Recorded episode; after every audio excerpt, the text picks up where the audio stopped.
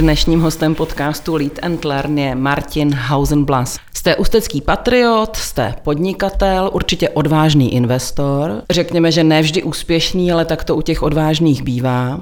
Velkorysý filantrop a bývalý politik. Říkáte, že každá krize rozděluje firmy a lidi na ty, eh, které se dokážou adaptovat a na ty ostatní. A o tom bychom si dnes mohli povídat. Od mikrofonu zdraví Petra Šmalcová. Dobrý den. Dobrý den a děkuji za pozvání.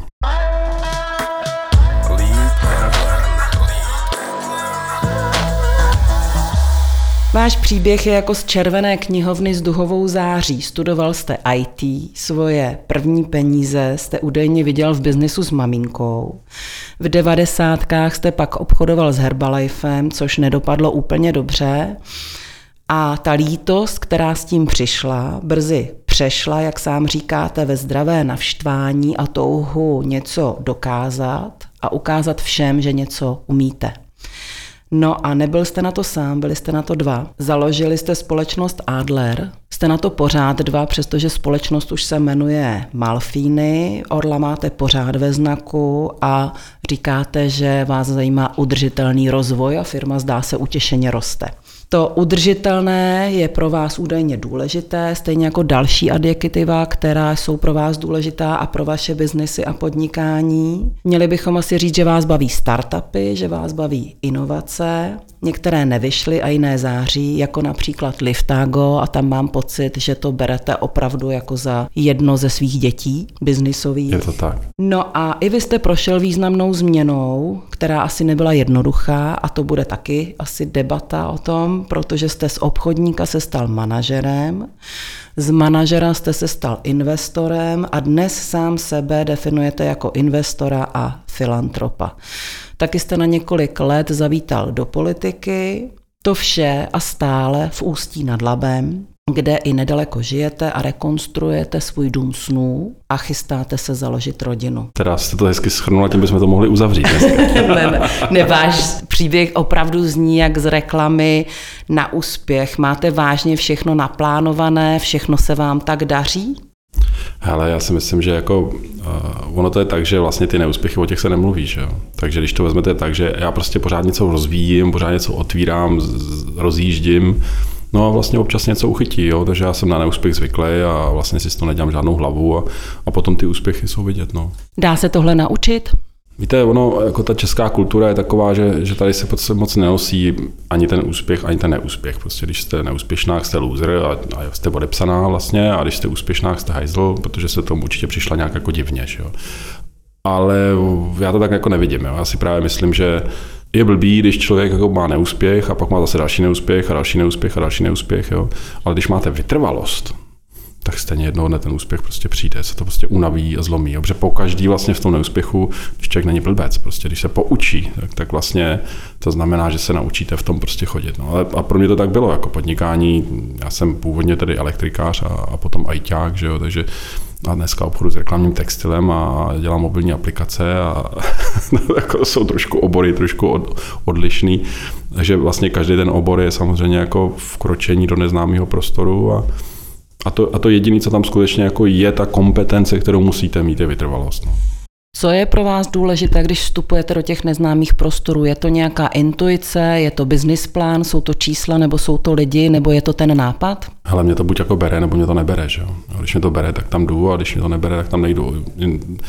Já většinou ty čísla nechám udělat někoho jiného, ale vlastně Vždycky říkám, když je alespoň 4% pravděpodobně, že to vyjde, tak do toho jdu.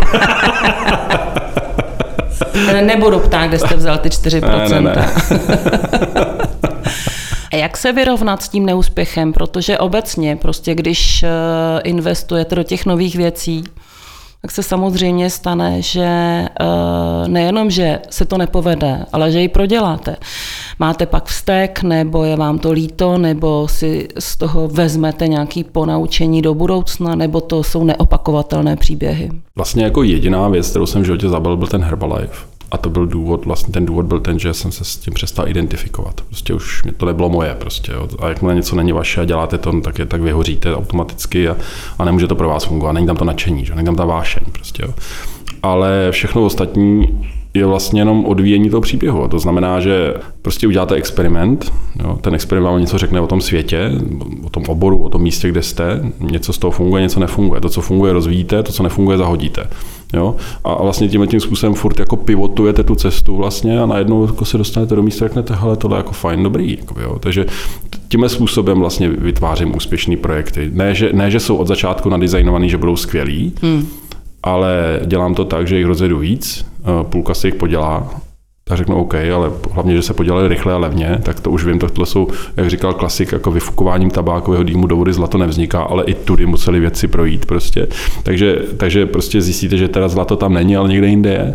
No a potom vlastně rozvíjíte ty projekty na, na tom slibném místě a najednou zjistíte, že tam je ta bonanza, že prostě jako to je, ten, to, je to místo, kde kopat a, a pak už teda řešíte, jak kopat rychle třeba. Že? Liftago. No, to se minimálně desetkrát, že jo? Jako minimálně, jako to, to, to, strašný prostě, strašný. Jak vzniklo? Já jsem přišel za mým společníkem, za Pavlem, my máme takovou dohodu, že, nebo takhle, já vždycky přijdu s nějakým úžasným nápadem, že jo, a on mi položí většinou tři otázky, které nechci slyšet. Otázka číslo jedna, otázka číslo dvě, otázka číslo tři. A většinou Které to jsou? jsou? To já nevím, to se vždycky mění, jo. ale, ale to jsou Vždycky jsou to ty, co já nechci slyšet, protože zase ten svůj krásně narýsovaný papír já prostě zmuchlám, zahodím a vlastně ho musím jako přemyslet, jo, aby, aby to vyhovovalo tomu jeho pohledu na svět. A e, potom teprve, když to přes něj projde, no tak, tak to jako většinou jako lítá výrazně lépe, než když to prochází jenom přes mě. Přes mě projde prakticky jako hodně věcí. To znamená, no. že váš společník je váš risk manager. No, ne, to tom neuvěřitelný neuvěřitelný. Jako, abych, mimochodem, minimálně dvakrát mi zachránil krk jako finančně v životě. Jo? Hmm. Samozřejmě to není jako procházka růžovou zahradou, že to je strašně odlišný člověk. A, takže mi vlastně leze na nervy neustále. Vlastně, jo, protože... A je to vzájemné? Jo, jo, jo, já myslím, že jo, já myslím, že jo. Ale já myslím, že, že štvu nejenom Pavla, jako hodně lidí.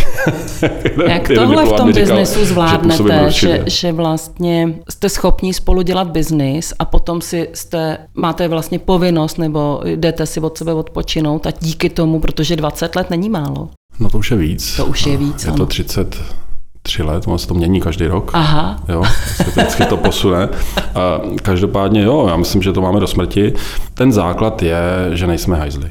Mm. Jo, my jsme prostě jako, aspoň si to myslím, že jsme poctiví lidi. Druhá věc je, že se máme rádi, jo, ale určitě to není jako láska jako plamená, prostě jako máme se rádi ve smyslu. To už po 30 letech To nejde, to mm. vlastně nejde. Jo, je to takový jako manželství po dlouhé době. A hlavně, když máte spolu nějakou firmu nebo nějaký jiný věci, tak, tak to vlastně tam se ani rozvedit nemůžete, že vám zůstanou stejný dluhy a máte půlku peněz, jako to je konec prostě. Jo, a rozbijete to většinou, ta firma mm. to většinou nepřežije. Takže eh, ten vztah je takovejhle. A druhá věc je ta, že samozřejmě já jsem měl dobu, kdy jsem se na něj zlobil, že je jiný. Ale dneska to mám tak, že vlastně ty problémy v těch stazích odlišných lidí vznikají tehdy, když třeba jste v té firmě, já jsem dělal generální ředitele, on dělal obchodní ředitele. A současně jsme byli majitele. A vlastně já jsem mu jako generál říkal, že něco dělá blbě v obchodu a on se mě jako majitel jako na mě nadával, jak si to můžu k němu dovolit, že on je taky majitel. Jakoby, jo. Takže tam vznikají tyhle vztahové konstelace, taky se to děje s rodinou, že jo. moji mamku jsem zaměstnával, nesmysl prostě. Nemůžete zaměstnat svoji mamku, že mamka je větší než jste vy, uh, systemicky. Ona vždycky jo, vás vidí na té ruce, jak vás kojí a vy říkáte, a vždycky má pravdu. A vždycky má pravdu, že jo. Takže to musíte přijmout, jakoby, jo. To, to, to nemůžete jí zaměstnávat, protože já jsem zakázal kouření a ona čvaňhala po baráku, protože je moje matka, že jo. Jsem, tak se mi vyhodil, že jo, což byl průšvih. Jakoby. Takže uh, tyhle ty vztahové věci eh, se vyřešily tehdy, když jsme oba dva vlastně vystoupili z managementu a najeli jsme externí management a najednou jsme se vlastně z velmi podobné pozice zvenku dívali na tu firmu a každý jiným očima. A když vlastně máte jako dvě jiné oči, které se dívají na jednu věc, tak jako u lidí se to děje, že máte prostorové vidění. Vlastně najednou tu firmu vidíte prostorově, ne ploše, Jo, a už to nejste jednooký, jednooký eh, generál, ale prostě máte obě oči. A to samozřejmě znamená lepší rozhodnutí. A v tu dobu mě to vlastně došlo, že pro mě ten člověk je jako mimořádně důležitý. Že vlastně já jsem v mnoha věcech jako romantik a, a vlastně naivní, jo? ale tu naivitu potřebujete, abyste mohli jít do nových věcí. Že jo? On se říká, že jste buď jako odvážná, to zná, víte, do čeho jdete a přesto do toho jdete, anebo jste naivní, no nevíte, do čeho jdete a přesto do toho jdete. Že? No, tak, tak, to je přesně můj case. Jakoby já jsem naivní, já nejsem odvážný, já jsem jako posera, víceméně. jo. Ale tam jsem začal tohle oceňovat. Neuvěřitelně vlastně. Pak jsem pochopil, že to je jako velký dobrodění mít takového člověka. Vraťme se k liftágu. Ptala jsem se, jak vzniklo. Hmm. No, já jsem za ním přišel a říkám, hele, eh, přijdu autonomní auta. Jo, psal se rok 2010, jo, říkám, co to je autonomní auto? Říkám, hele, samo se to řídí, samo to jede, za nastěnkou ti to doveze prostě, jo. A uh, on říkal, ty to by bylo dobrý, a co s tím máme dělat? Jako budeme vyvíjet auta? Já říkám, neblázně, jako my umíme obchodovat. Já říkám, co kdyby jsme obchodovali všechnu přepravu z A do B na celý země kouli a měli z toho jeden cent? Říkal, hm, to nezní špatně, že? tak to udělej. No, takže vlastně to byl začátek. A Liftago od začátku má v genu, že to je technologie nepostradatelná pro autonomní mobilitu. No, to znamená, ve chvíli, kdy přijde autonomní svět, tak ty Liftago v něm určitě bude hrát velmi důležitou roli. Jo. A jelikož ten svět ještě neexistuje, no tak jsme se dívali na jiná autonomní vozítka, třeba taxíky. A taxíky jsou taky autonomní, že jo? Prostě objednáte hmm. si to, přijede to, naloží vás to, odveze, zaplatíte a ono to zmizí a nevlastníte to. Je to úplně stejný věc jako autonomní auto. Akorát tam je teda ještě jeden pasažér navíc, který to zrovna jako ještě v tuhle dobu prostě řídí. Hmm. No a tím pádem, když se vyvíjí technologie nebo vyvíjely technologie pro autonomní auta, tak jsou společné jako pro ty taxíky. Takže to byl vstup do toho taxitrhu a dneska už je to úplně něco jiného. Liftago už není vlastně jenom platforma pro přepravu lidí, ale zrovna ta krize, která tady proběhla, ta covidová, tak nám vlastně otevřela úplně nový segment, který už jako možná i zajímavější než, než ten segment přepravy osob, a to je přeprava zboží peer-to-peer. Neuvěřitelný trh, který, který je našlapané a umožňuje obrovské inovace. Jaký má Liftago dal, nebo jaké má Liftago další ambice? Víte, eh, to, co teďka se děje, je, že se z toho stává platforma. Na jedné straně vlastně jsou lidi, kteří potřebují něco někam přepravit mm-hmm. a na druhé straně jsou lidi, kteří umí něco nějak přepravit. A vlastně je to clearing mezi těmi, mezi těmi subjekty a bavíme se o, bavíme se o nejrůznějších módech dopravy. Zrovna teďka předevčírem jsem seděl na jednání, kde jsme se bavili o tom, jak by mohlo fungovat přeprava drony, mm-hmm. vlastně expresních zásilek a hledali jsme prostě use case a myslím, že jsme ho možná i našli. A takže, takže to je třeba zajímavá věc a takových nápadů a příležitostí jsou samozřejmě desítky. Když říkáte, že v Malfíny jste dneska majitelem nebo investorem s nějakým helicopter view, tak v Liftagu jste pořád ve výkony managementu nebo? Ne, naopak, v Liftagu jsem neřídil ani jeden den nikdy. Ani. To, hmm. byl, to byl taky sociální experiment, mimochodem, z mého pohledu, protože jsem zkoušel založit firmu, kterou nebudu řídit ani jeden den. Hmm. Já jsem totiž zjistil, že ty věci fungují nejlépe, když tam nejsem. Vždycky říkám, od doby, co tady nejsem, to začalo docela dobře fungovat. No a jaká je vaše přidaná hodnota? Co a moje, moje přidaná hodnota je, že jsem někde daleko a že jako jsem volnomyšlenkář a že myslím mimo box a mm. pak, pak vlastně přicházím a rozchopávám hračky. Jo, takže vlastně najednou přijdu a řeknu, hele, jako co tohle, jakoby, jo? a většinou to samozřejmě není vítáno, protože to znamená, že ty, že ty organismy, které jsou už jako efektivně nastavený na nějaký proces a něco jako dodávají na ten trh, tak samozřejmě tam hodíte vidle do toho, že jo? takže to vytváří náklady, napětí, problémy, rizika a tak.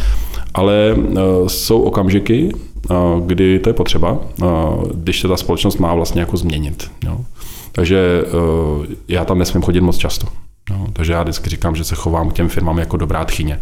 Nechodím moc často, dopředu se ohlásím, nemám klíče, nemám přístup na účet, že nekritizuju nábytek, než si sednu, tak se tak se zeptám a tak. Takže jsem většinou potom jako vítaný, ale musím se ohlásit dopředu. Je to tak, že Malfiny, tedy výrobce reklamního textilu a těch pracovních oděvů je vlastně nějaký rozum a je to nějaký, řekněme, stálý biznis a Liftago a ty ostatní projekty, to jsou srdcovky? Srdcovky jsou všecko. Kdyby mě to nebavilo, tak vlastně to, to nedělám.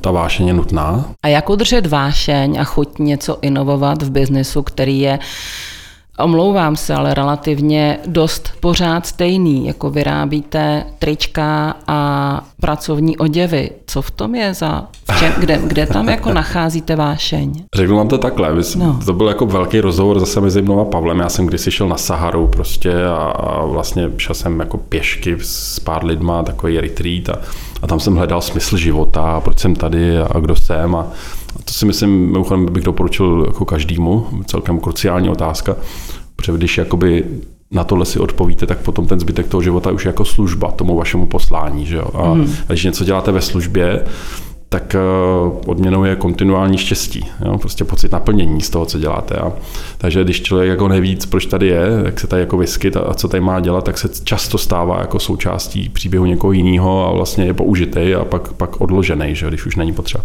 Takže já jsem přišel zpátky a říkám, hele, moje téma jakoby je udržitelnost. Jo? A můj společník říká, moje téma je prachy. A já říkám, udržitelnost, on prachy, udržitelnost, prachy. No a říkám, hele, sorry, jako moje cesta už vede jinam, naše cesty se asi musí rozejít.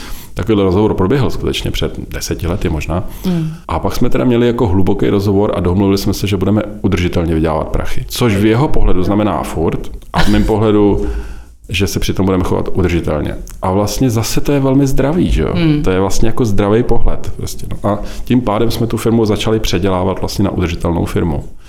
Což mimochodem je velmi dobrý, protože udržitelná firma je vlastně životnější než ty ostatní. Jo? A když máte konkurenci a jste životnější, to znamená vydržíte víc než ty ostatní, jste rezilientnější, odolnější, připravenější, tak potom samozřejmě vydržíte víc. A, a když ty ostatní pomřou a vy ne, no, tak, tak potom vyhrajete trh. Že? Takže vlastně to vůbec není jako neracionální přístup a a tohle ta část mě jako velmi bere. Jo. Takže hmm. dneska eh, vlastně Malfíny byl asi třetí experiment v oblasti udržitelnosti, který jsem dělal a, a Liftago to měl v genu vlastně úplně od začátku. Jo. Prostě třeba pro nás jako důležitý faktor byl, že na každém příjezdu taxíku se ušetří kilo a půl CO2 jenom z důvodu jako optimalizace algoritmický. Jo. No to je bomba, jako těch jíst jsou tisíce, že? Mm. Takže, takže eh, to už jsme tam dávali do genu, ale v Malfíny to tak nebylo, že? protože Malfíny byl špinavý obchod, protože textil, když se vyrábí, tak vznikají jako nepěkné věci, ale vlastně postupně ta moje motivace byla dobře, když to děláme, tak budeme nejčistší firma na země kouli. Jo? A tím pádem, čím větší budeme mít tržní podíl, tím líp pro celý industry, ale tím i líp pro nás. Jakoby. Takže jsem si říkal, pojďme předělat textil. Mluvíme o nějakých věcech, na které vy máte vliv, které můžete udělat. A teď jsou tady ještě ty objektivní situace. A to je asi to, co teďka prožíváme. Dva roky jsme prožívali krizi, která tu nebyla, řekněme, od roku 2008-12. Spousta mladých lidí, kteří přišli z vysokých škol do biznisu a najelo na nějaký model, který vlastně pořád rostl, tak eh, se dostalo do velmi složitých i osobních, i osobnostních problémů. Zároveň Potom, když už jsme si mysleli, že covid je pryč a že ten biznis se rozjede, protože to byla opačná krize, to nebyla krize, eh, že by lidi neměli peníze, lidi měli spoustu peněz, nebo pořád, no to už asi nemají, ale měli peníze, ale vlastně nebylo kde a za co je utratit.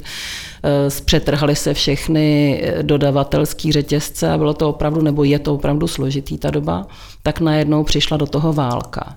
A ta krize je velmi složitá. Jak eh, tuhle věc vy vnímáte a díváte se na ní? Ten mindset je furt stejný, jo? jak jsem říkal na začátku. Hmm. Každá krize je jenom rychlá změna podmínek. Jo? Hmm. První, co je potřeba, že ty lidi se jako rozdělí na ty dvě skupiny. Jedna se adaptuje na, na, tu, na tu situaci a druhá čeká, až se věci dostanou do normálu.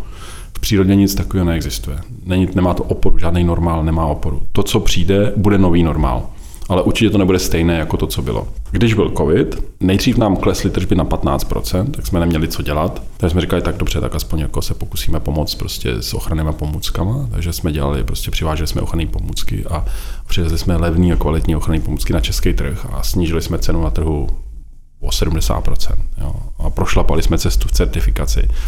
A, a byl to enormní risk, máme jsme na tom zkrachovali. Já jsem, v té špice jsme do toho investovali asi 470 milionů korun brutál prostě. Jo. A dneska se dívám zpátky, jsme byli blázni. Jako, jo. A, a, to bohužel teda byla moje práce, jako, jo. přesvědčit ten management a udělat to prostě tak. No a teďka v této krizi je to zajímavé, že vlastně, pardon, v té covidové ještě tam bylo zajímavý moment ten, že v Valfíny my máme obrovský sklad. Jo. Představte si sklad, ve kterém je 30 milionů triček. Prostě brutál. Jo. No a e, ta výhoda to je, je to je miliarda 300 milionů, něco jako v zásobách. A teďka to je to, že celý trh říká, ne, já nechci sklad, já nechci sklad, já nechci sklad. A my říkáme, my chceme sklad, my chceme sklad, my chceme sklad. A teďka se rozpadly ty dodavatelské řetězce. Jo? Nebylo možné to dodat, že jo? No jo, ale my jsme měli milion 300, miliardu 300 milionů zásobách. Hmm. To znamená, že my jsme začali hrát roli stabilizátoru na tom trhu, takového zásobníku velkého. No a výsledek byl ten, že ten trh jako šel neuvěřitelně nahoru, konkurenti šli dolů, my jsme šli nahoru prostě a my jsme navýšili vlastně výsledky, obraty, všecko o firmě asi o 50% v průběhu té krize. Takže to je najednou ten, to je ta komparativní výhoda, protože pak z té krize ty konkurenti odejdou oslabení a vy vyjdete posílená a rozdají se znova karty. A dá se to zobecnit? Dá. V Liftagu se stalo to samé. Liftago udělalo to, že v době, kdy nejezdili taxíky, tak začalo vozit předměty. A vlastně z přepravy předmětů vznikly nové produkty, které tady zatím nebyly. Když si objednáte v Alze ve 3 ráno prostě router a objednáte si přes Liftago dopravu, tak za hodinu ve 4 ráno ho máte. Taková služba dřív neexistovala, musela jste čekat, a když to bylo v sobotu, jste musela čekat a dostal se to v úterý. Dneska mm. to máte o hodinu později, protože vznikl produkt just in time, kdy prostě regulérně jako Alza potřebuje 17 minut na vyskladnění a, a za tu dobu už tam stojí taxikář, který to popadne a veze vám to domů. Jako. A to byly produkty, které vznikly v krizi. Jo. A zase eh, v tu dobu jezdili taxíky málo a tohle to se dělalo hodně. Vozili jsme pro Polreicha jídlo a dělali jsme prostě spoustu jiných věcí. Snažili jsme se být užiteční. Jestli něco zobecnit, když máte krizi, tak první otázka je, s tím, co teďka mám, jak v této situaci můžu být užitečný. To je ta otázka protože ta sleduje ty potřeby toho rychle se měnícího prostředí. Takže jo? nezhroutit se z toho, že mi padá business plán, ale myslet na to, čím můžu být užitečný tomu okolí a vlastně ty prachy jsou potom až uh, druhý efekt. No jasně, když sledujete prachy, tak vždycky o ně přijdete. Buďte, buďte užiteční. Hmm. My jsme třeba, v chvilku to řeknu, teďka mi generál určitě vynadáš, to bude poslouchat, ale my jsme neměli v Malfiny co dělat. Jo? Tak jsme prostě se spojili s českými výrobcemi a dodávali jsme roušky lidem, se to jmenoval ten projekt a byly to prostě miliony a miliony roušek za korunu. Jakoby, jo? Tam není žádný biznis, prostě nula. Jakoby, jo? Hmm. My jsme to nedělali pro peníze, ale dělali jsme to proto, aby jsme byli užiteční. Protože ten morál v té firmě, ta já nevím, chci u toho být, baví mě to, ta firma je zodpovědná, tak to jsou prostě devizy, které nestratí na hodnotě.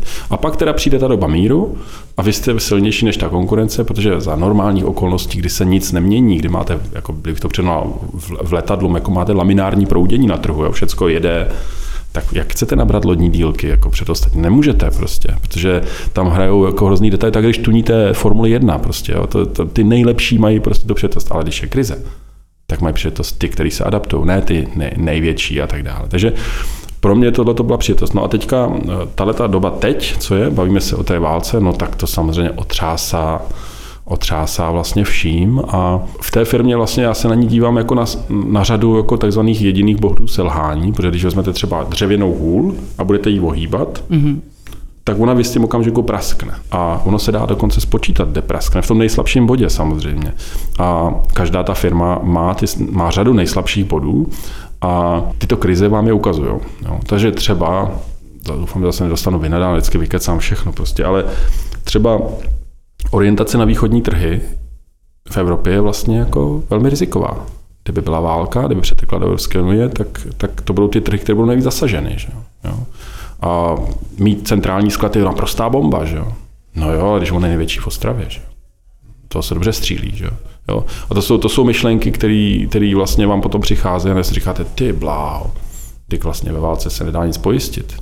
Jo? A najednou máte otevřený riziko, že jo? A, a tak dále, tak dále. Takže najednou to vede prostě k řadám, řadám opatření, který vlastně ve finále jsou ku prospěchu té firmy, protože řeší jediný body selhání, řešíme diverzifikaci, řešíme změny strategii, řešíme změny orientací, řešíme nové produkty, řešíme nové trhy a, a děláme ten systém robustnější. To znamená, že další krize nás zastihne připravenější. Zdá se mi to, nebo e, je to tak, že krize vás vlastně motivuje? No tak jako ty, co nemotivuje, jsou mrtví, že jo. Jako, samozřejmě, když máte, jako když máte když, když jste v proudu jako rozvodělý řeky, tak, no tak jestli nejste motivovaná, no tak samozřejmě vás to motiva, to byčuje. Jo. Ono, to je jako hezký příběh. Jo. máte prostě řeku, že jo, a tam, tam stojí banda indiánů na jedné straně a na druhé straně prostě krásná šoči a ten náčelník a říká, a kdo přeplavete tu řeku plnou krokodýlů, tak dostane ten šoči za ženu, že jo, prostě. No a teďka tam všichni postávají, nikomu se tam nechce, tam jsou ty krokodýly a tak. A najednou tam jeden prostě vlítne, rozcákne se voda, že jo, a teďka jako plave jak o život a prostě úplně vyřízený se vyplazí na té druhou stranu řeky a teďka prostě všichni tleska, jak je super a tak dále, že jo, dostane tu šoči, že jo.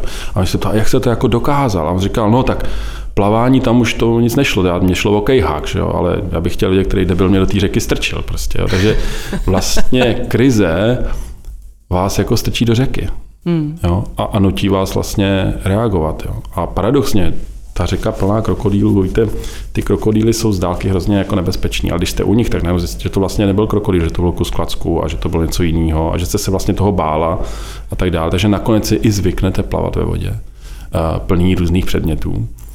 A jestli je nějaký bezpečí, protože třeba když se podíváte na Babiše, že jo, tak, tak Babiš ten definuje svoje bezpečí. Já se nebojím, protože mám všechno pod kontrolou. No to je ale blbá strategie, protože entropie pracuje proti vám, že lidi odcházejí, neposlouchají, už jim neplatíte výpalný různý a tak dále a, a povídají si a tak dále. Takže systém je postavený na kontrole, abyste se nebála, mám všechno pod kontrolou, tak se hroutěj, furt požadují vaši pozornost. Ale hmm. pak je druhý způsob, jak fungovat. A to je ten, já se nebojím proto, že ať se stane, co se stane, tak já vím, že se nějak poradím. Poradím nebo poradíme? Poradím, že si nějak, já, já si hmm. poradím vlastně. A to znamená, že potom jako už můžete plavat v rozbouřené vodě a víte, že prostě jako jednou to, tam bude nějaký ten sráz a tam to je jako konec té story, že jo, jako, ale do té doby se nějak jako, no, tak občas budete polikat andělíčky. Spoleháte na sebe anebo na i lidi, které máte kolem sebe? Já řídím věci tak, že vlastně se specializuji na dvě části. Ptala se taky na začátku, jak to vlastně jako co dělám. Jo. Hmm. Tak, tak já přináším vizi, to znamená where we go. Jo. Prostě, takže tak na Bavorov. Jo? na Bavorov prostě. Jo? A generál se ptá, jako přes Kopidlno nebo prostě přes Jíčín. Jakoby, jo? A říkám, ale jak chceš, jako, ale na Bavorov. Mm-hmm. A on říká, a fakt jako můžu si vybrat? A říkám, vyber si to, ty seš ten expert na to řízení. A, takže to je jako vize. A ta vize by měla být prostě silná, magnetická, elektrizující, prostě otevřená, nedopsaná, uh, nedosažitelná taky do jistý míry, že? protože když to dosáhnou, že to nemotivuje. Tohle to potřebujete dát lidem. Když se podíváte na Maska, uh, human multiplanetary species prostě. No tak jako to je bomba vize, že jo. Prostě kdo by se na tom nechtěl podílet, jo. Prostě a to vám přitáhne úžasný lidi do té firmy, který rezonují s tou vaší vizí, říkají, jo, tak tomuhle já chci dát kus života. A druhá věc vlastně, na kterou se specializuju, je hodnoty. Mm-hmm. To znamená, jakými jsme a říct, toto království je království krále Miroslava. Máme tady tyto hodnoty. Jo, jo vy chcete zakazovat zpěv. To musíte vedle tak si vemte svých pět švestek a odstěhujte se do království krále kazy světa. U nás se tohle to může, jo? A nebo u nás se toto nedělá. Protože ta firma ve finále potřebuje vidět, jako ty majitele určují ty hodnoty, protože ona vlastně jako kopíruje ty, ty majitele. Ona, my se vlastně díváte do zrcadla jenom do té firmy. Hmm. Jo? Ona vás přesně kopíruje. Třeba jdete do firmy a tam je prostě pokutníky bordel, jo? A vy to přejdete a neřeknete ani slovo a ta organismus se rovnou naučí, aha, jemu bordel nevadí.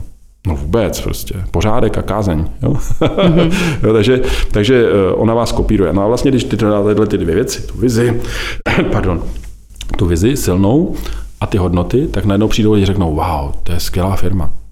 Nemusím tam dávat úplatky, nemusím dělat tyhle ty věci, nelže se, nekrade se. A navíc ještě tahle ta věc, na který pracuje, to mě zajímá. A to vlastně přitahuje ty správný lidi. Měl jste tohle nastavení, i když jste vstupoval do politiky a s jakým úspěchem, když dneska zpětně hodnotíte tu svoji, zase teda v Ústí nad Labem, politickou kariéru? Tak eh, ta moje politická kariéra neskončila, mm-hmm. akorát, že eh, vlastně, jak jsem říkal na začátku, že nejlíp věci fungují, když je neřídím, že? Tak já jsem byl v pozici eh, náměstka, což je exekutivní role. A já, jestli mám něco jako blbě, tak je to prostě, že neznám svoje limity a vlastně jako se můžu utavit. No já jsem dostal prostě cukrovku, že jo. Prostě to, to je špatně všecko, jako to nemůžu, tohle to tam, takhle to nemůžu dělat. Takže já určitě nerezignu na to politické kolbiště, ale chci to dělat jiným způsobem. Za prvé, to moje první nastavení bylo, že my jsme ty bílí a oni jsou ty černý a tím pádem je musíme všechny postřílet a my, a my máme jedinou pravdu. Což není pravda. Svět je barevný a i v té politice je barevný a vlastně, když odstraníte jako ty ideologické předsudky a tak dále, tak a když si poslechnete ty lidi, co říkají, tak vlastně oni vám jako vydávají výpověď o tom svém světě a, a ne všechno, co říkají, je, je blbě. Schodo, jako vlastně je to, je, to, je to jako můj společník Pavel v jiném podání. Jako, mm. jo, to jsou to jiní lidi. Mají nějakou svoji jsou to osobní jiný zkušenost. Lidi, prostě, přesně mm. tak. Jo. No a vlastně, když jako, takže to byla první nastavení, jo, boj, rudý hadr a tak dále. No a vlastně časem jsem zjistil, že to jsou jako kolegové. že na rozdíl od firmy mám jednu věc vyřešenou, že si je nemusím vybírat. Oni jsou mi přiděleni ve volbách, že jo. takže, takže jsou to, to ale není vždycky výhoda. No není, samozřejmě to je těžký, že jo. Hmm. To je těžký, protože ty, vlastně všichni lidi v tom městě si vyberou sobě podobný a pošlou do toho zastupitelstva. To znamená, že v tom zastupitelstvu máte prostě kotel plný jako divných lidí a většina je jiných než jste vy. Hmm. Jo. A to jako klade nároky na pokoru samozřejmě, na naslouchání. A já jsem potom začal dělat to, že jsem těm lidem dal respekt. Jsem říkal, hele, já tě respektuju, protože ty, jsi, ty máš mandát a ty máš co říct. A řekni mi, jak ty to vidíš. No a tohle to vlastně zase jako se nenosí v té politice, že jo? Ale to je asi jediný způsob, jak se to má nebo může dělat, protože když se s těma lidma potom, když jim dáte ten respekt, tak oni s vámi vedou dialog a pak se můžete i na něčem dohodnout. Jo? No a takže to je, to je vlastně to moje poznání o politice. Uvědomil jsem si, že v té exekutivní roli, že to je vlastně pro mě zničující, že tam platím příliš velkou cenu a že to je vlastně neefektivní. Takže já teďka chci uh, působit v tom městě de facto v těch rolích jako, jako v Liftag nebo v Malfíny. Prostě jednoduše uh, v roli nějakého možná jako vizionáře nebo, nebo blázna, který přináší myšlenky, které tam třeba nebyly, anebo je třeba jakoby, přináší nějakou novou kvalitu do nich, ale neúčastní se toho boje, je, je spíš partnerem. Jakoby, jo. Protože já mám vlastně myšlen? jedinou možnost nebo hmm. jedinou věc, která mě motivuje, aby se to naše město dalo dohromady, aby jsme prostě ten kraj pozvedli. Jo. A aby jsme pozvedli celou republiku. To, je, to, je, to mě motivuje. Já nemám žádnou jinou agendu jakoby, jo, v tom. Hmm. to, takže no tak. pravda je, že Ústí nad Labem není asi úplně uh, typické místo pro nedělní výlet. Přitom to okolí není úplně nehezké. To byste se divila. Jo. No, tak tam já se ráda budu divit. Já bych nazval Ústí kráskou se zizvenou tváří. To, někdo, to není mojí hlavy, ale, ale je to podle mě jako krásný, krásný eufemismus. A mimořádně krásný kraj, mimořádně. A trošku drsnej, a řekl bych, že ta příroda se s tím vyrovnala rychlejš a líp než ty lidi zatím. Mm. Takže prostě, ale jinak ta perspektiva je tam neuvěřitelná. neuvěřitelná. Ten kraj je čistý, je to krásné místo, zvu vás všechny na, na, na to, na výlety. Přijďte tam, budete překvapeni, když odložíte ty předsudky. A co se týče Ústí nad Labem, tak tam vidím jako úplně největší příležitost samozřejmě v té plánované rychlodráze. Mně se jedna z velkých věcí podařilo vlastně, že jsme, že jsme přesunuli nádraží do centra města, takže nové nádraží rychlodráhy bude v centru Ústí nad Labem a bude propojovat i ostatní města a to bude znamenat, že Ústí bude od Prahy 25 minut. Mm. To bude mít obrovský dopad na cenu nemovitostí a samozřejmě na, na životní styl, protože ty lidi budou pracovat třeba v Praze nebo v Drážďanech, protože tam to bude taky 25 minut, ale budou bydlet v tom hezkém okolí a budou někteří využívat toho rozdílu těch cen nemovitostí, že to prostě koupili ten baráček levněji a to, to se jim vyplatí, takže to pro ně bude dostupný a budou přivážet ty peníze z těch metropolí, že jo? A ty budou utrácet v tom ústí, to znamená, že ten to ústí má před sebou neuvěřitelnou budoucnost. Developerský boom nás čeká.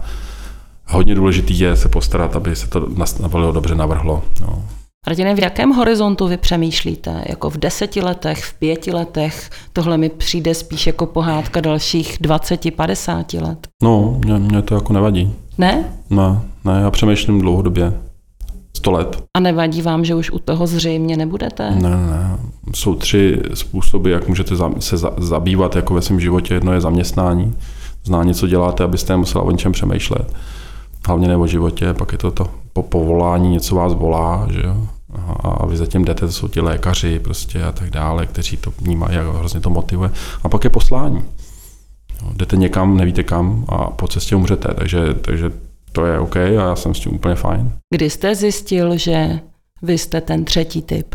Na té Sahaře. Jo. Mm, mm, na té Sahaře. To a byly důležitý když někdo nemůže zážitky. dojet jako na Saharu? Může. Raná dospělost se vyznačuje tím, že člověk je ovládaný větou, když to, ten seš dost dobrý.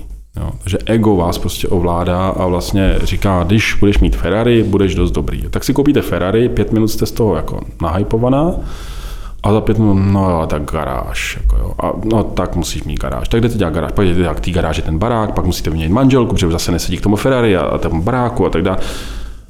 A kde to končí? Jakoby, zase se vrátím k Babišovi, podívejte se, jak to končí ty lidi. Prostě. Mají všechno, nemají nic.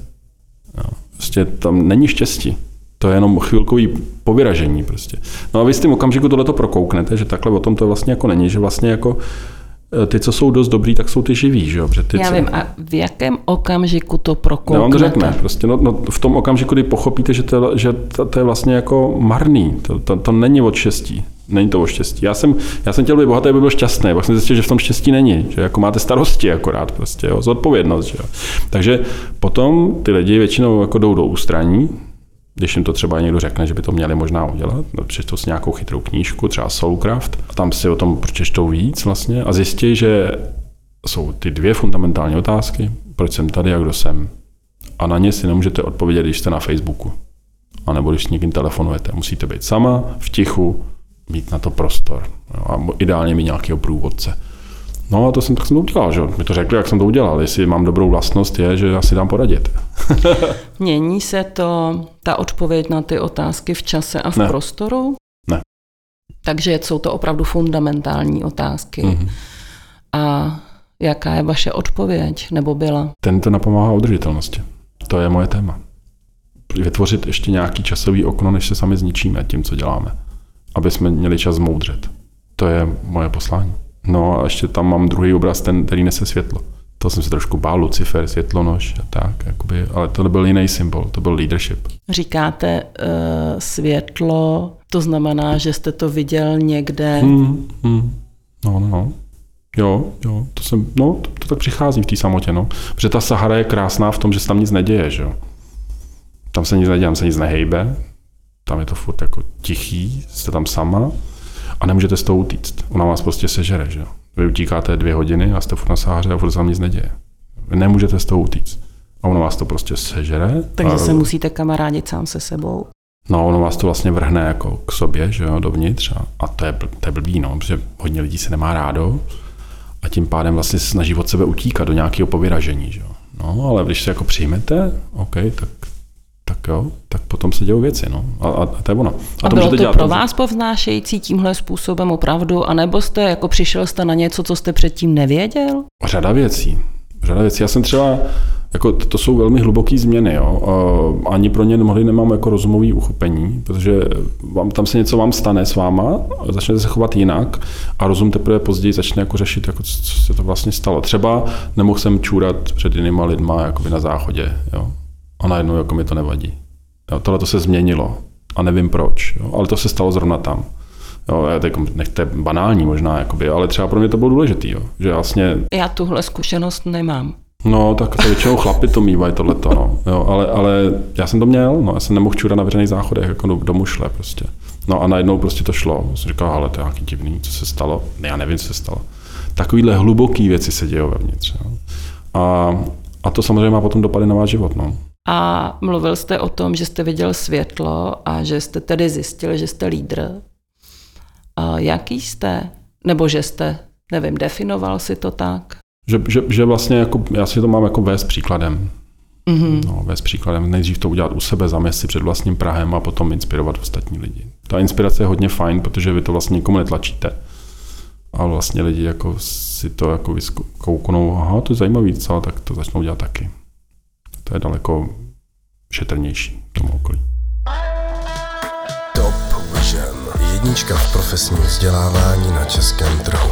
20-letá tradice, prezenční kurzy hard skills a soft skills, vzdělávání na míru, e-learningy, konference. Top Vision. Top Vision. Jednička v profesním vzdělávání na českém trhu.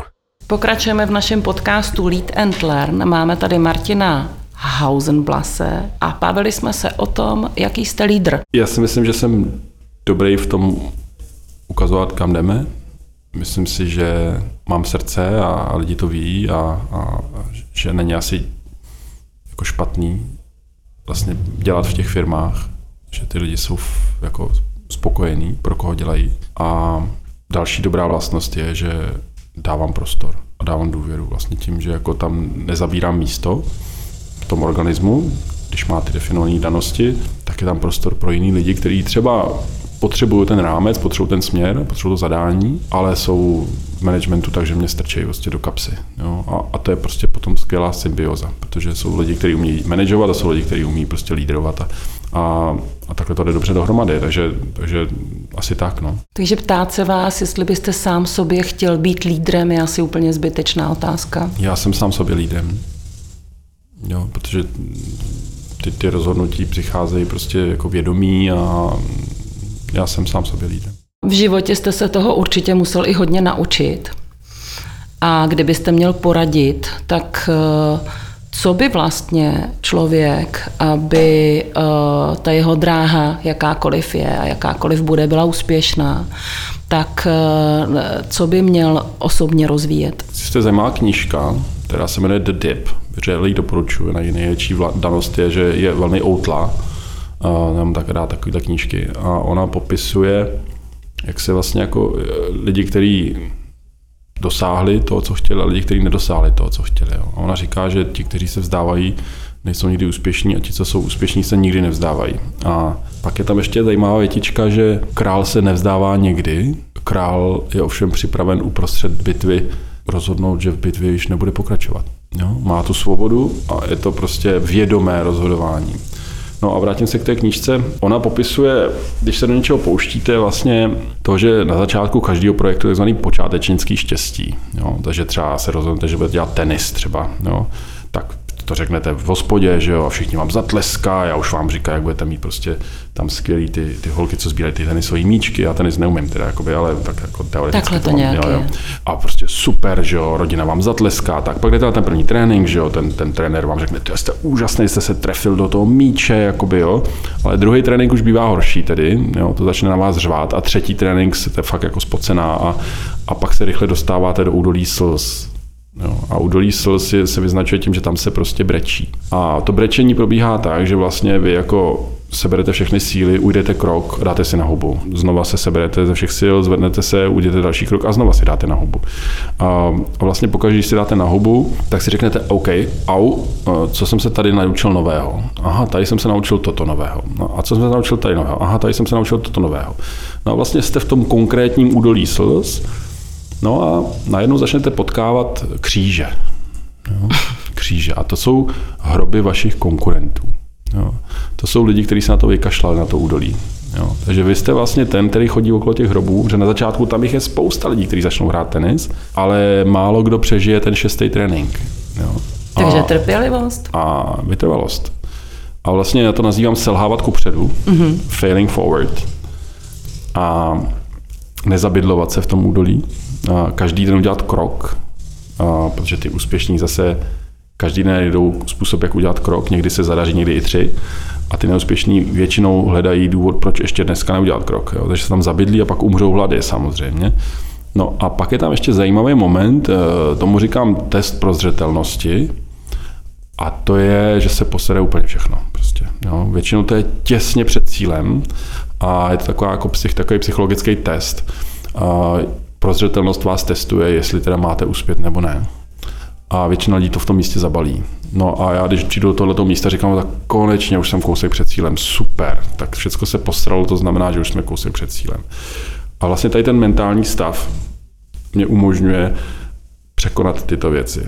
No, a výsledek je ten, že potom už tam jako jediná v tom údolí už jste si rozbila kolena na všech průserech a na všech kamenech, které v tom údolí jsou, takže jste expert na to údolí. A když jste někde v nějakém biznisu, něčem expert a ještě tam nikdo není žádný konkurent, no tak samozřejmě uspějete. No, to je celá dynamika úspěchu, nic víc, nic míň. Vy jste velkou část svého majetku, myslím v loňském nebo předloňském roce, se rozhodl eh, věnovat na charitu. Co jsou ty vaše motivace to nechtě na vás, ale uh, co jsou vlastně ta vaše témata? Tak já se taky chystám na rodinu ve 48, a, protože jsem celý život neměl štěstí na, na toho správného chlapa a jsem gay, že jo, takže, takže prostě teď jsem ho našel a, a teď je to tři a půl roku a, a takže se chystám na rodinu. A vlastně s tímto přišlo jako řada otázek. Jo. A jedna z těch otázek je, jestli vlastně to, co chci dát těm dětem, jsou ty prachy. Hmm. No a vlastně jsem přišel na to, že ne, jakoby, jo. Buffett to říkal tak, že dětem byste měla dát tolik peněz, aby mohli udělat všechno, ale ne tolik, aby nemuseli dělat nic. A to je asi jako celá ta podstata, že potom se říká, co s tím, že jo? Jako, protože aby se seběli dědicové, že jo? protože pro dědice se to chová uh, velký dědictví jako jako ruleta, jako když vyhrajete v loterii. Hmm. Loterie je neštěstí. Jo, protože dostanete zdroje, ale nedostanete, nemáte schopnosti je udržet. To znamená, že to je většinou bude ke katastrofě. Takže eh, to nejhorší, co bych chtěl udělat svým rodině a příbuzným, je vytvořit katastrofy. Jo, to chci být prostě prospěšný. To znamená, že tam byly vlastně nějaké hlubší úvahy a jedna z nich je vlastně poskytovat eh, svoji rodině nějaké služby typu bezpečí, zdraví, eh, vzdělání. No, vzdělání asi to nejdůležitější. A vlastně jako za života já dokážu jako rozlišit, eh, co chci podpořit, jakou věc, jakou ne. Jo. A většinou jsou strategické věci, prostě nedělám ad hoc věci, sponsoringy, a to, to, to nedělám vlastně. Mm. A, no ale co po smrti, že No tak vlastně po smrti potřebujete ty zdroje dát někomu, kdo má větší životnost než vy. A to jsou většinou nadace. No, takže, takže proto nadace. A já jsem odkázal vlastně třetinu majetku po smrti, protože do smrti si to pořeším, komu co dám, a po smrti si to pořeší ty nadace. A jedno je Ústecká komunitní nadace, která dělá skvělou komunitní práci v Ústeckém kraji a druhá nadace je nadace VIA a, a vlastně pořád ještě tam dost majetku, takže, takže ještě taky se nechystám jako umírat, jo, když nikdy neví, ale já myslím, že nakonec to dopadne tak, že to půjde na ty Buffettovy čísla, prostě ten odkázal 90% hmm. a těch 10% úplně stačí vlastně na, ty servis, na ten servis eh, té rodinné linii. Máte i v biznisu nějaké miminko, které byste rád ještě rozvíjel nebo někde něco na obzoru? Mám nápad na jednu nadaci, protože země koule zažívá dva velký problémy. Jedno je globální oteplování, přináší vlastně celý ekosystém do stresu a druhý je zánik habitatu. No, to znamená, ten ekosystém nemá kde být, protože všechno je vlastně splundrovaný. Jo. A tomu prvnímu se snad jako začíná svět trošku věnovat, i, i pod tíhou té krize, kterou tady teďka máme, ale to druhý zatím jako nikoho nezajímá. Jo. A ono je totiž úplně jako jedno, jak ten systém skolabuje. Prostě, jo. Pokud to skolabuje, tak my to určitě nepřežijeme. My jsme celkem citlivý druh. Jo. Takže uh, tomu bych se možná chtěl věnovat, habitatu jako takovým. Takže možná se stane, že nějakou část potom ještě šoupnu do tohohle. No a v biznisu Uh, spíš rozvíjet to, co je, uh, což jsou jako velmi rozevřené nůžky, to nejsou jako firmy úzkoprofilové, takže se můžou různě morfovat. Uh, chci pomoct právě autonomním vozidlům, protože pokud budeme mít autonomní auta, budeme potřebovat jenom osminu aut oproti dnešku na stejnou přepravní práci, protože ty auta stejně 95% času stojí na ulici, hmm. jo, bez užitku. Ale když je budeme sdílet, tak samozřejmě to auto bude furt jezdit, takže budeme mít prázdné ulice, což je fajn, nebude tam asi 30% uhlíku se emitovat. Takže to je téma, jako když tomuhle trošku pomůžu, tak budu super, super nadšený. No a co se týče toho, toho textilu, tak tam zase vidím jako velké rezervy v logistice a v optimalizaci výrobních procesů. Takže zase to je jako ten trend a, a že bych měl nějaký, ty, to, to, to přijde. No, když to přijde, to přijde, když to nepřijde, to nepřijde. Takže, takže že bych měl nějaký jako, já prostě nejsem v téhle fázi, že bych jako potřeboval jako něco nutně. No, takže spíš třeba teďka to, co mě jako opravdu zajímá, je, aby jsme systém rychlých spojení, rychlodráhou v České republice nestavili 40 let, ale 13. S tím přicházím. Pojďme to postavit rychle, pojďme to postavit levně tím pádem, že rychle rovná se levně. Mm. Pojďme propojit všechna krajská města na rychlodráhu, abychom nevytvářeli vyloučené lokality v České republice. Pojďme propojit všechny okolní velké aglomerace, takže Berlín, Vroclav, Krakov, eh, Blatislavu, Vídeň, Linz a Mnichov. A pojďme připojit letiště jako integrální součást těch rychlodráh. A důvod je ten, že vlastně to zlepší distribuci bohatství v České republice a samozřejmě to jako podepisuje nějakou vrcholovou vizi, tak jak ji vnímám pro Českou republiku a to je Česká republika centrum Evropy. Jo, a v téhle vizi Evropy. vidíte svou roli kde? Krom toho, že jste ji takhle nadefinoval. Tak já v té vizi intenzivně konám každý jeden den a už řadu let a věřím, že se to podaří, protože tak, jak se to momentálně staví, tak eh, to nepůjde postavit vůbec. Jo. Prostě to dopadne asi jako náš slavný jaderný reaktor, taky se zjistí časem, že to nejde postavit už, jako, hmm. že je pozdě. Hmm. Jo. A myslím si, že tohle bude velký úspěch, pokud, pokud se podaří vlastně pro tohle získat jako decision makery. I ta vláda teďka je podle mě jako velmi dobrá, že, takže věřím, že, že to padne na úrodnou půdu a, a že vlastně to povede jako předělání té strategie. Jo. Já bych si vzal třeba za, za cíl, aby jsme to kopírovali trošku z Polska, protože Polsko postavilo síť dálnic a síť rychlovlaků a, a letiště velmi rychle a, a, a vlastně nesnaží se to dělat tou svojí organizací, která má na starost opravování železnic a malý rozvoj, což my takhle v Česku děláme, ale udělali na to samostatnou organizaci, hmm. vydali na to státní dluhopisy, Jo, takže vůbec to nezatěžuje státní rozpočet. Ale to je jako, teďka jsme se dostali do detailu jednoho projektu, ale to je projekt, který mě fakt zajímá a vlastně chci přinášet myšlenku, vizi pro Českou republiku, Česká republika, křižovatka Evropy, využívat tu, tu, tu, tu polohu, že jo? to nám nikdy nikdo nevezme. Jo? A, a nemusíme být jenom křižovatka Evropy, můžeme být mozek Evropy, můžeme být centrum Evropy, zase jiní lidé říkali jako Česká republika zpátky na vrchol, jo, že my už jsme to zažili, historické úspěchy této země, takže pojďme udělat renesanci. Jo. To jsou inspirující vize, a neznám pro ně ještě název, ten budeme hledat za dalšíma lidma jo, společně asi, ale to je třeba věc, který já se chci věnovat. Martine, díky za to, že jste přišel. Díky za to, že jste takhle inspirativní a hodně energie do svých osobních i veřejných projektů. Já moc děkuji za pozvání ať, ať se vám daří všem. Naschledanou. Naschledanou.